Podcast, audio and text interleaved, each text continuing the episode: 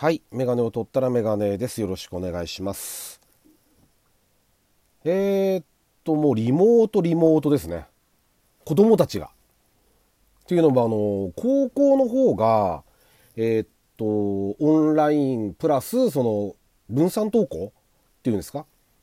一日おきぐらいに学校に行くみたいな感じになって、今週からかな。で、小学校の方はね、あの、学級閉鎖ですよね。が起きちゃってて、で、まあ今週いっぱいはお休みっていうことで、で、濃厚接触者は後々また連絡をするとかって言ってましたけど、まあなんとか来てないんでね、あの、来なければいいなとは思うんですが、小学生もリモートなんですよね。で、一人でね、パソコン開いて、リモートでやってるんですよ。だからあれ見てて、まあ、時代の流れというか、ちょっと自分たちの時代じゃ考えられない。あの頃にこれが起きてたらどうなってたんだろうなってちょっと思いますよね。もう多分機能しなかったんじゃないですかね、きっと。あの、大人もそうだし、子供もそうだし、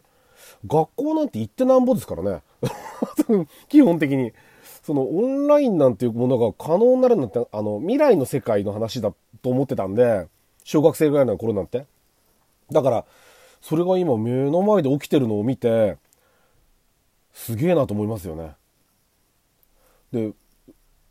えっ、とね、小学校は、あの、から借りてるパソコン、小学生はね、学校から借りてるパソコン使ってんですよ。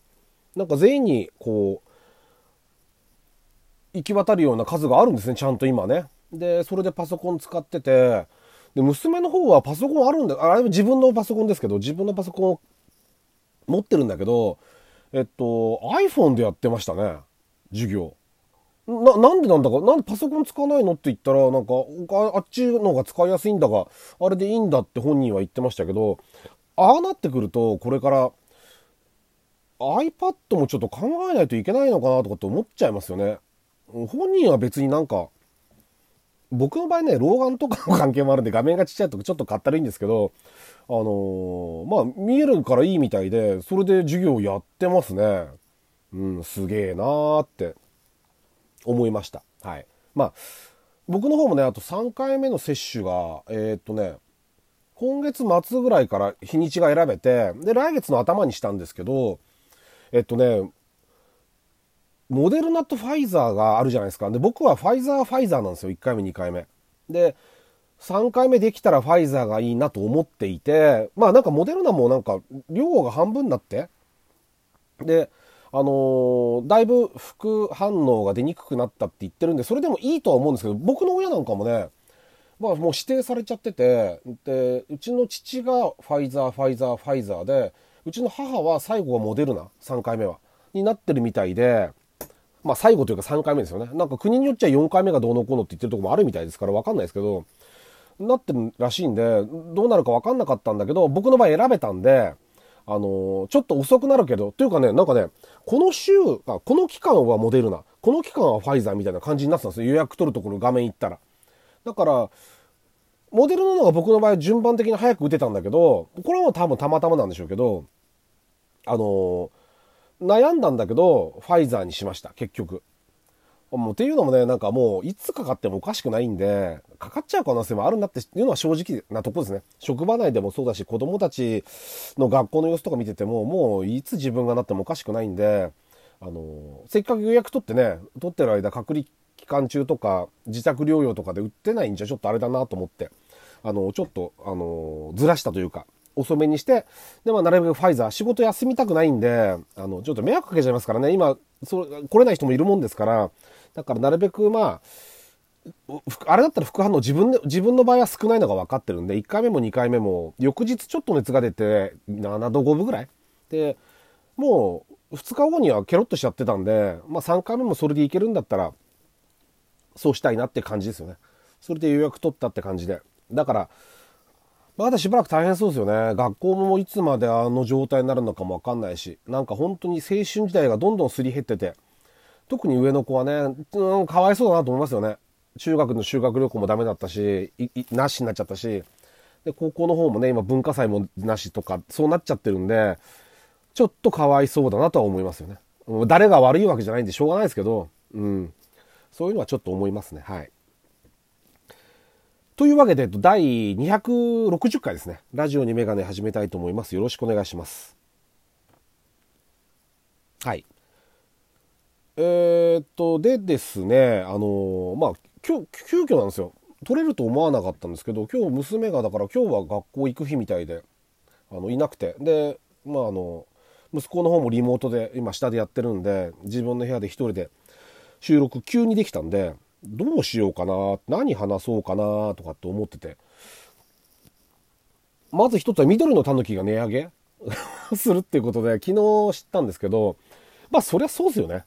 こんだけ世の中値上げ値上げになったら、なるでしょ。多分。な、なるだろうなと思ってました。で、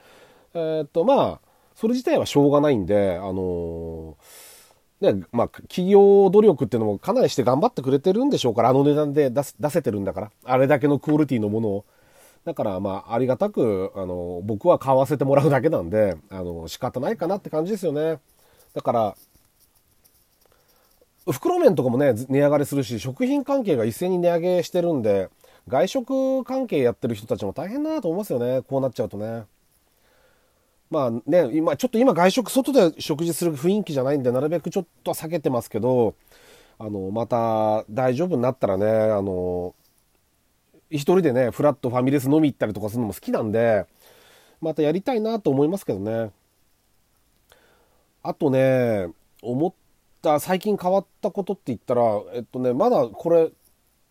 ツイッターでも書いてないのかな？あの、この間ちょっと新型のノアを見ました。原車。で、乗ってない、乗ってはいないんですけど、ちょっと見てきて、あの面白かったですね。この話もまた別枠というか別件でしようと思ってるんですが、あのー、まあ、かゆいところに手が届くっていうかね、あの、いろんな改良がされてるっていうことと、あとやっぱ電子デバイスの発展がすごくて、電子デバイスって言っていいのかわかんないけど、要は安全装置ですよね。なんかもう意地でも事故らせないぞっていう感じが、こう、ビンビンと来てて、まあ、すげえなっていうふうに思いましたよね。うん。そっちの進化が、うん、なんか、あんまりだから人間を信用しないっていう基本的にそういう感じがして、でもこれからの方向性ってのはそれって合ってると思うんで、あの、いいんじゃないですかね。あ非常に興味深かったですね。ちょっとカタログももらったんで、それもちょっと読んでからいつかお話ししようかなと思ってます。はい。あとね、変わったこと思っ、最近思ったのは、あの、ドクター X ってドラマあるじゃないですか。今更ですけど、あの、去年やりましたよね。一番新しいシリーズ。で、今見てんですよ、それ。で、あのドラマってすげえ面白いじゃないですか。まあ、岸辺一徳さんと西田敏行さんのやりとりが 一番面白いんですけど、僕はね。あれが好きで、あの、一流中の一流ですよね。あの二人見てるといつも思うけど、まあ、圧巻の凄さで、あのそれ、それ、そのやりとりとか楽しみで、だから、ドラマの流れもいいんですけど、その辺の、超一流俳優さんたちの、その、演技が見られるのもあのドラマのちょっと醍醐味なんじゃないかなと思うんですけど、あの、見てて思ったんですけど、あの、エンディングで Ado さんの歌が流れてるんですよ。アシュラちゃんって曲が。で、僕ね、あの、あの、Ado さんすごいのは知ってましたよ。あの、当然ほら、テレビとかで、あラジオでも流れてくるじゃないですか。だから、すごい、なんか、まあ独特じゃないですか。今時じゃない感じの独特な感じで、面白いなって言って、歌も上手いし、で、まだ若いんですよね。10代です。19歳とかって言ってたかな。まあラジオやりましたよね、この間。オールナイトニッポンですか。で、まあすごいなと思ってて、で、その、アシュラちゃんって曲を聴いて、で、なんかこう、すごくアップテンポで、またちょっとなんか違う感じで面白いなと思って、あれ何で聞いたんだっけ？なんかサブスク、アマゾンミュージックかな？なんかで聞いたんですよ。か、YouTube の公式だったかな？なるべくの非公式なものは通さないようにして、してるんで、あの、公式のもので聞いてるんですけど、それには出てて、で、ちょっと改めて聞いてみたんですよ、ちゃんと。今まで、あの方の曲をちゃんと聞いたことがなくて、あの、流れてくるので聞いてるだけで。で、ちゃんと聞いてみたら、とんでもなくすごいですよね。びっくりしちゃいましたね。あの、あの、あの、アシュラちゃんって曲聞いて、なんて言うんだろう。あれ、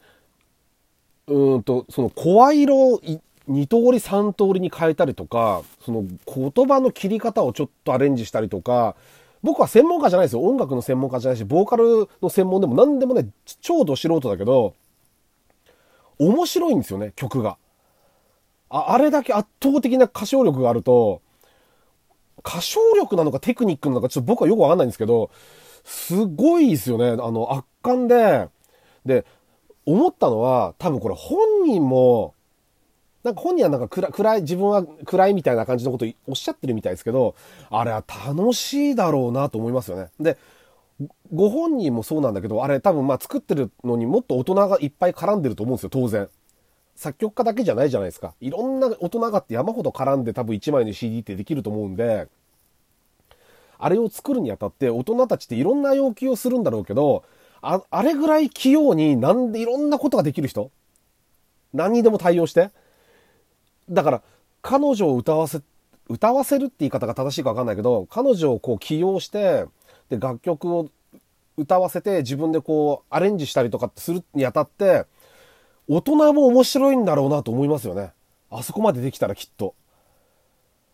あの、だから飽きないですよね。ここでこういうことやってんだなとかってもう素人でもわかるぐらい。だから、プロの人が聞いたらどう思うんだかわかんないけど、あの、アドさんの凄さっていうのはあの曲で改めて知りましたね。だからちゃんとき、やっぱ CD 買ってちゃんと聞いてみようかなって思いますよね。うん。ちょっと思いました。新しい発見で、非常に良かったですね。はい。あの、今更ですが、改めてファンになる、なっちゃう、なっちゃいましたね。だからね。うん。と思いました。面白かったですね。はい。まあ、コロナの中でもね、こういろんなちっちゃい楽しみをちょっとずつ見つけて、まあ皆さんもね、ちょっと大変だと思うんですけど、あの、僕もいつ収録できるのかちょっと飛び飛びになっちゃうかもしれないし、わかんないんですけど、まあ、